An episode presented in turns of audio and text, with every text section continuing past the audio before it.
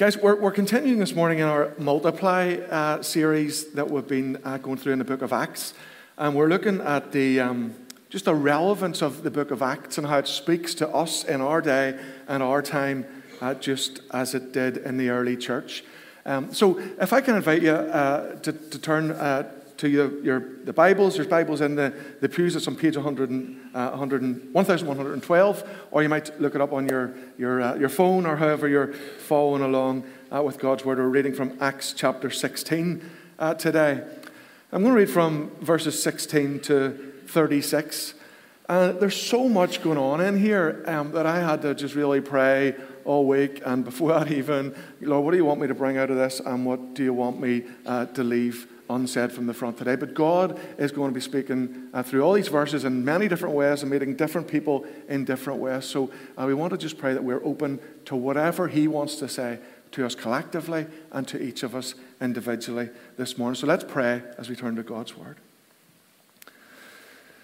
Father God, we thank you for your Holy Spirit with us in this place and always with us as we turn to your Word. We thank you that you speak to us by your Spirit. We thank you that you speak to us by your living word. So, Father, as we read your word together, we pray that you would uh, give us ears to hear whatever it is that you want to say to us this morning, to say to us individually, to say to us collectively as your people. Lord, give us ears to hear and hearts to respond. Lord, speak for your servants are listening. In Jesus' name we pray. Amen. Amen. So we're reading from uh, Luke 16, uh, or Acts 16, uh, verse 16, and, and, and, Dr. Luke records this as he's traveling with uh, Paul and Silas. And the, the, the little uh, title at the top of this uh, passage is Paul and Silas in prison. It says this It says, Once when we were going to the place of prayer, we were met by a female slave who had a spirit by which she predicted the future. She earned a great deal of money for her owners by fortune telling. She followed Paul and the rest of us, shouting, These men are servants of the Most High God who are telling you the way to be saved. She kept this up for many days, and finally, Paul became so annoyed that he turned around and said to the Spirit, In the name of Jesus Christ, I command you to come out of her. At that moment, the spirit left her. When her owners realized that their hope of making money was gone, they seized Paul and Silas and dragged them into the marketplace to face the authorities. They brought them before the magistrates and said, These men are Jews and are throwing our city into an uproar by advocating customs unlawful for us Romans to accept or practice. The crowd joined in the attack against Paul and Silas, and the magistrates ordered them to be stripped and beaten with rods. After they had been severely flogged, they were thrown into prison, and the jailer was commanded to guard them carefully. When he received these, these orders, he put them in the inner cell and fastened their feet in the stocks. About midnight, Paul and Silas were praying and singing hymns to God and the other prisoners were listening to them. Suddenly, there was such a violent earthquake that the foundations of the prison were shaken. At once, all the prison doors flew open and everyone's chains came loose. The jailer woke up, and when he saw the prison doors open, he drew his sword and was about to kill himself because he thought the prisoners had escaped. But Paul shouted, Don't harm yourself. We are all here. The jailer called for lights rushed in and fell trembling before Paul and Silas. He then brought them out and asked, Sirs, what must I do to be saved? They replied, Believe in the Lord Jesus, and you will be saved. You and your household. Then they spoke the word of the Lord to him and to all the others in his house. At that hour of the night, the jailer took them and washed their wounds. Then immediately he and all his household were baptized. The jailer brought them into his house and set a meal before them. He was filled with joy because he had come to believe in God, he and his household.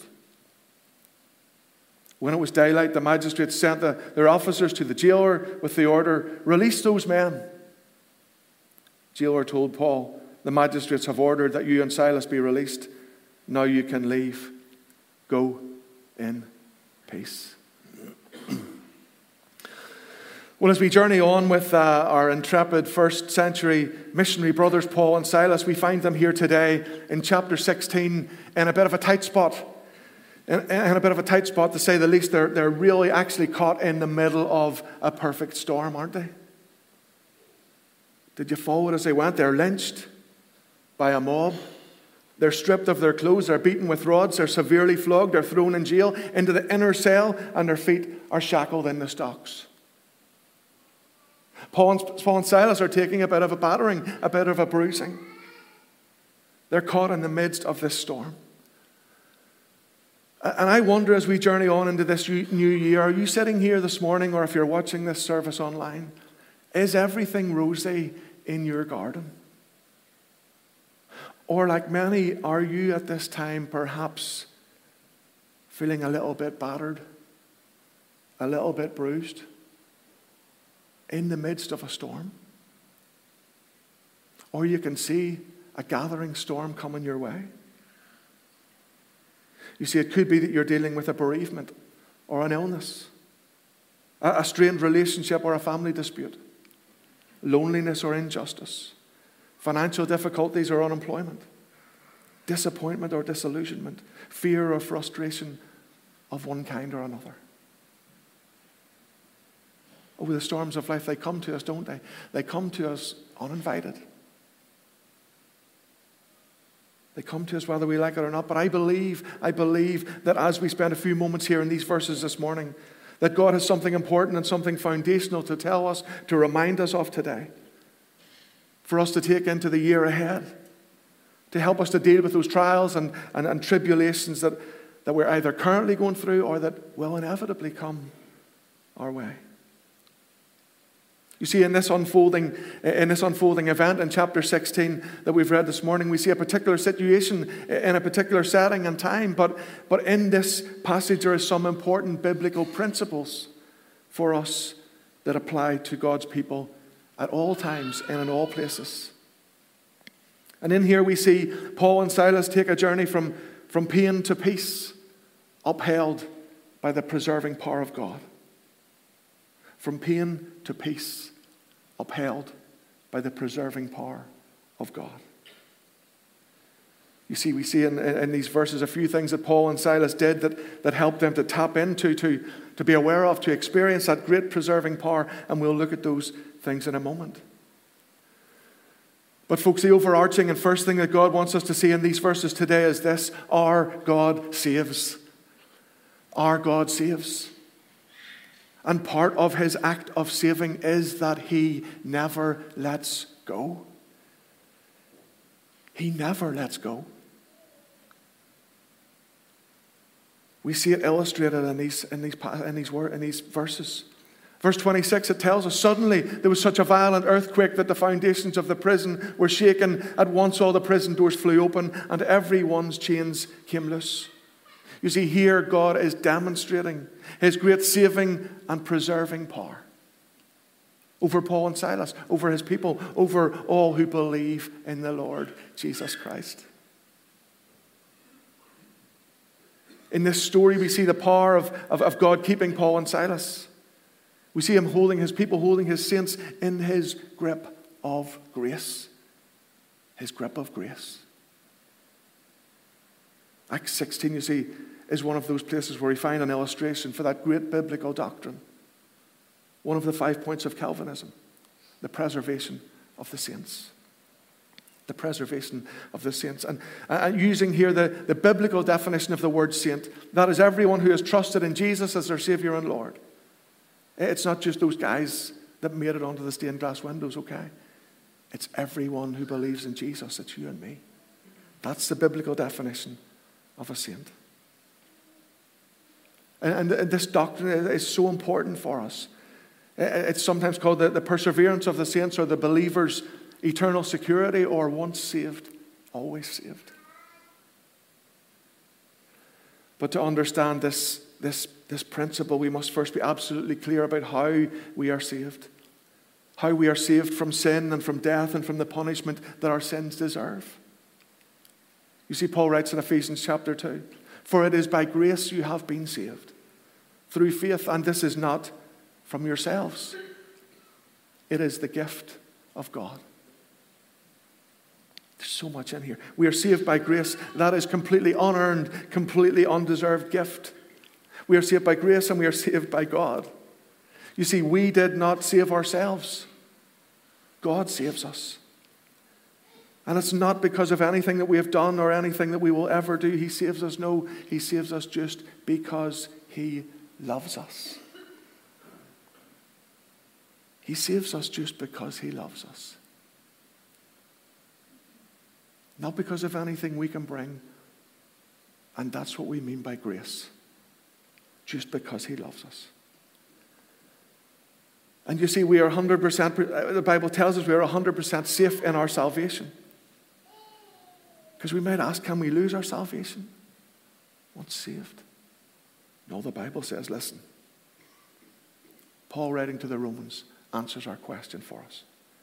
He says this I am convinced that neither death nor life, neither angels nor demons, neither the present nor the future, nor any powers, neither height nor depth, nor anything else in all creation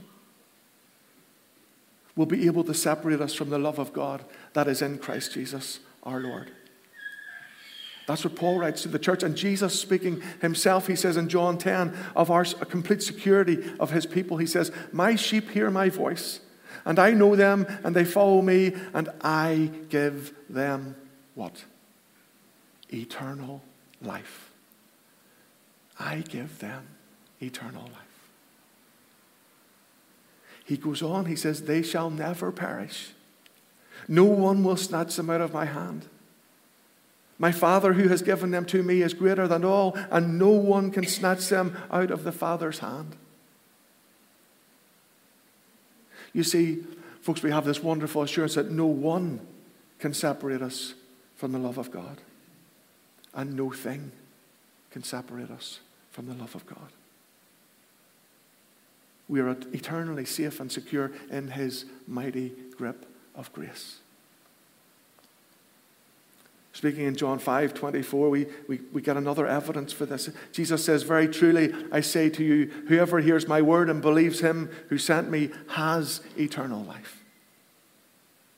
They will not be judged, but they have crossed over from death to life. You see, notice that eternal life is not something that we get in the future, it's something that as soon as we trust in Jesus, as soon as we believe, we receive from Him.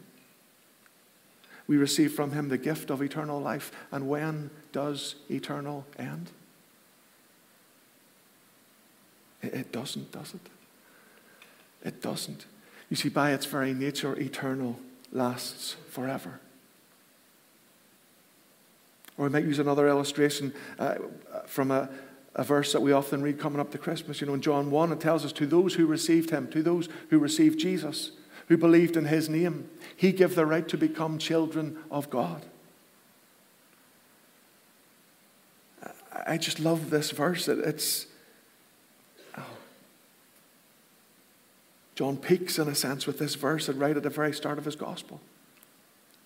Because to use that as an illustration in a human family, I am a child of my parents, and whilst ideally we want to be on the best possible terms with our parents, in the best relationship with our parents, even with the most strained of relationships, we can never be anything other than a child of our mother and father.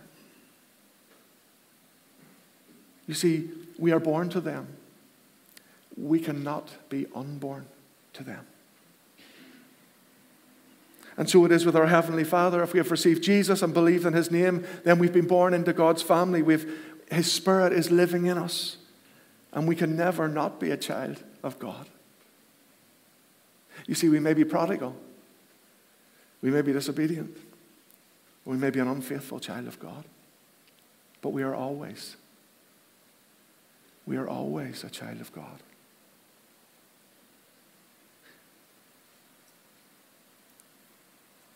And He is the faithful one.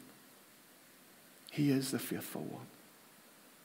You see, and ultimately, praise God, your security and mine, thankfully, is not dependent on our faithfulness to Him, but on his faithfulness to us. On his faithfulness to us, and he is the faithful one. And you know, this eternal security of the believer is, is an integral part of the good news of the gospel. Jesus insisted that the, the gospel is good news. Sometimes we might hear various things or various aspects or elements of what people would try and promote as the gospel, and it just doesn't sound like good news to us. But the gospel that Jesus came to bring, he insisted it was good news. In Luke 4, Jesus said, The Spirit of the Lord is upon me because he has anointed me to proclaim good news. And Luke 9, it tells us that the disciples set out and went from village to village proclaiming the good news. You see, if I had to save myself, that would not be good news. If I had to keep myself safe and saved, that would not be good news. Because I cannot do it. I am a weak, sinful, fallen human being. Helpless. But the reason that the gospel is good news is because it's God who does it. It's because it's God who does it all. Our God saves. That's what He does. That's His whole mission. That's His whole mission. That's why He came from heaven to earth. That's why He died on a cross for our sins. That's why He rose again from the dead to give us life. Life in all its fullness, eternal life. The good news our God saves. You see, He seeks us by His grace, He saves us by His grace and He keeps us by His grace. This is the wonderfully glorious good news of the gospel. So, this is the truth of the, the biblical doctrine of the preservation of the saints. And this truth is illustrated for us here as God preserves Paul and Silas through the most challenging of situations. And that's why we, as God's children, today we can sing with humility and confidence through the calm and through the storm. Oh no, you never let go. In every high and every low, oh no, you never let go. Lord, you never let go of me, of us. God preserved Paul and Silas then, He preserves us now. God preserves the saints. And so, this is the big overarching doctrinal truth of this particular event that we've just read about. And it's really important and foundational for us uh, that God wants us to know this and to reminded of it today and for the days ahead. So, in this event, God preserves his people, God does it all. But we also see that there are some things that Paul and Silas so, as they weather the storm, there are some things that they can do that helps them to be aware of, to tap into, to experience this great preserving power of God. So, what are the conduits through which the power of God flows to us and is at work in the midst of the storm? Well, firstly, look verse 16. When we were going to the place of prayer, when we we experience the preserving power of God through partnerships. You see, if there's anything that we notice about the Christians in the book of Acts, it is that they never are operating on their own. They're always operating with other Christians in community and at the very least in pairs with a partner. And there's real strength in that. We will want to do the same. God's people in the Bible are always on a mission with partners, with others, right from Genesis, where Genesis 2, where God said, It's not good for the man to be alone. And he made Eve a partner for him. They partnered together on their mission together. We see God's people working and witnessing with partners throughout Scripture Adam and Eve, Abraham and Sarah, Moses and Aaron, uh, Jonathan and David, Peter and Andrew, James and John, through to our first missionaries here, Paul and Silas. Partners, and it's not always a husband uh, or a wife, but it's always a fellow believer. Paul was, was never married, as far as we, we can gather, but he was always working in partnership with, with other Christians. And we'll want to do likewise. You see, there is power in partnership because God, at his very core, is a partnership. He's a partnership of Father, Son, and Holy Spirit. And we are most like God and operating most in His power when we're partnering with other Christians. So let me encourage you to build partnerships to work on teamwork. Speaking personally, uh, for a moment, I guess that's why it's, uh, uh, it's been such a privilege to, to work as an associate minister here at Orangefield. Ken and Gary, or Gareth and Gary, were not exactly Paul and Silas. But, believe me, but, but I've always appreciated the, the teamwork, the, the value, the importance, the strength in working with partners, in teamwork, in ministry and mission. I benefit too from the partners that I have in a small group that I attend, the, the Company of Pastors, a group of East Belfast ministers that meets once a fortnight to, to share and, and pray and encourage uh, one another in the, in the work. So let me encourage you, if you haven't already, folks, if you haven't already, to develop a partnership in ministry and mission. Join a home group. Do life with other Christians. Because really, actually, teamwork does make the dream work. So, one of the ways that we are aware of the experience of the great preserving power of God is when we are in partnership with others. How else do we become aware of that power? Well, verse 25, it tells us here about midnight, Paul and Silas were praying. They were praying. We experience the preserving power of God through prayer. And you don't need me to tell you that, uh, that prayer is one of the ways that we connect with God and allow His power to flow to us and through, through us. Prayer is the Christian's oxygen.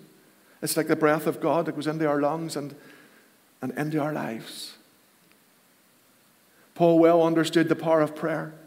In one of the very shortest verses in the Bible, two words, he says, Pray continually. In 1 Thessalonians 5. Pray continually. Now, this is not that we're to walk around or drive around with our eyes closed all the time, but it is about maintaining an awareness of God's presence, an attitude of prayer. And there will be times, of course, in our day when we will want to spend times in, in focused prayer as well. We see it here in verse 16. It tells us here that Paul and Silas were on their way to the place of prayer. You see, there was a specific place of prayer and a specific time of prayer. Paul and Silas understood the necessity to, of meeting with other believers in a particular place and at a particular time. And so too will we. Right here every Sunday morning at 10.30, every Sunday evening at 7 o'clock. And on the first and third Wednesdays in the month at 7.30. Let me encourage you, invite you to along to these set times of prayer in a set place of prayer.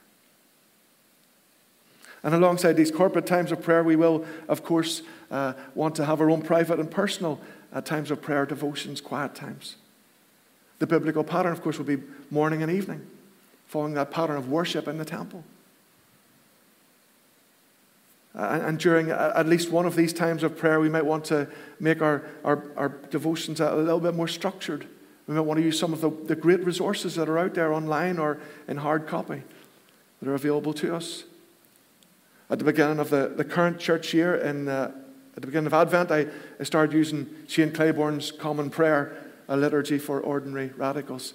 It looks like a big fat book, but it's uh, big writing and lots of spaces, so I'm not necessarily holier than now, just because I have a big fat prayer book. But I will say a prayer book can be a great resource for us in our times of prayer. A book or online, lots of resources online. And then there's this simple plea or declaration of prayer, of thanksgiving, or a plea for help that can be made at any time. Here's the guys in the middle of the night. Paul and Silas were praying at midnight. So we become aware of the preserving power of God through partnership, through prayer.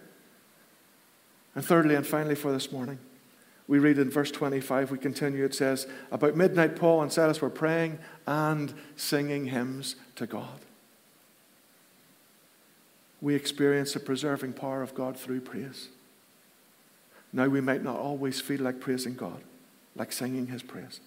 But let me ask you, Paul and Silas, lynched, stripped, beaten, shackled, in prison at midnight, do you think they felt like singing?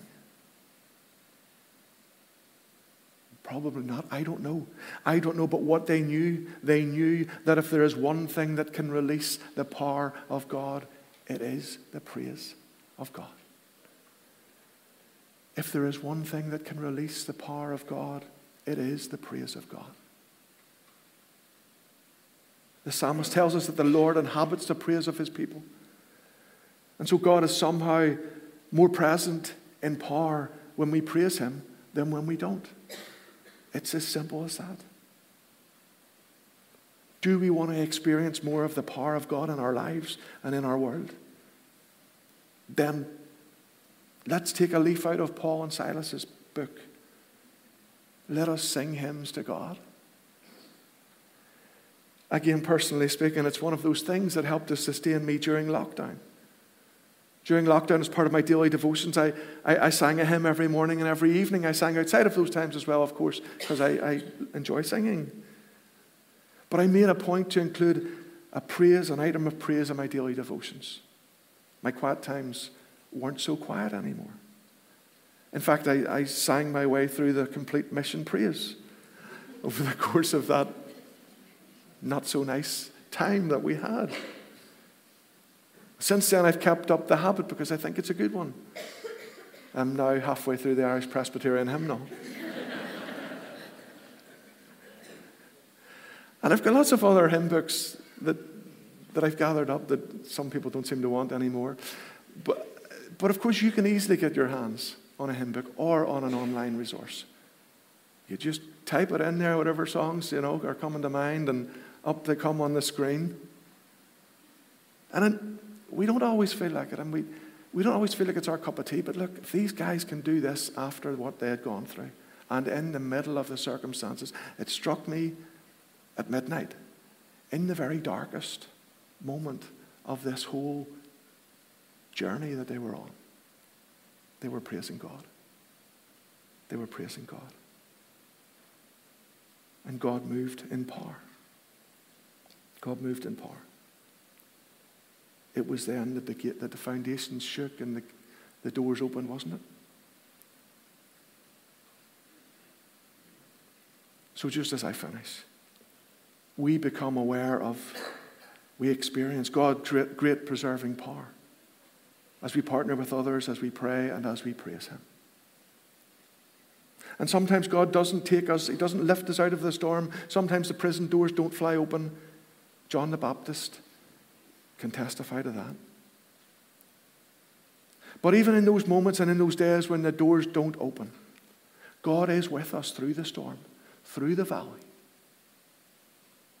And there is still the opportunity through this partnership and prayer and praise, there is still this great opportunity for connection and encounter with Him, for spiritual growth, and for witness to others.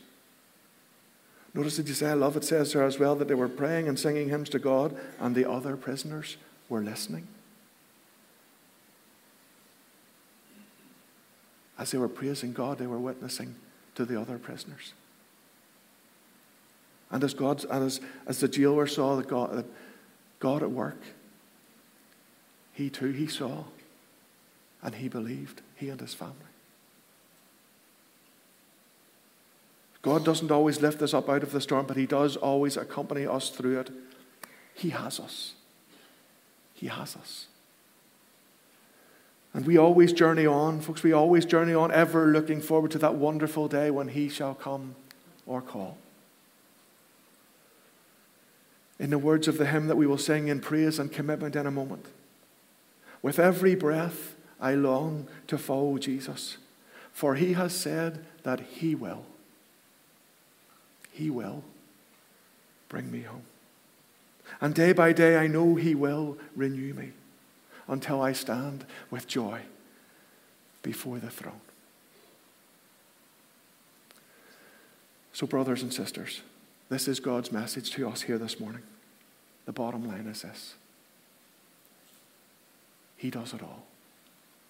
He seeks us by His grace, He saves us by His grace, He keeps us by His grace until we stand with joy before the throne forever and ever. Amen. Shall we pray together for a moment? Let us pray. And let's take a moment in God's presence and in the silence of our own hearts to respond to whatever it is He's been saying to us and doing amongst us personally, individually this morning.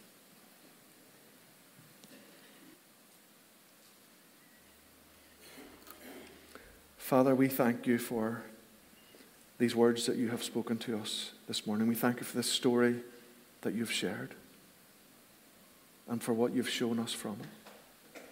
And so, Father, if there, if there is anyone here this morning who isn't yet a Christian, who hasn't yet believed in the Lord Jesus, we pray that even now you would give them the, the courage and the faith to say yes to Him. That they might confess their need their forgiveness, of forgiveness, confess their need of a Savior and a Lord for their lives. And that they would receive you in, Father. Receive Jesus in by His Spirit. And for all of us who believe in the Lord Jesus, we thank you for this wonderful truth that you give us today that our God saves.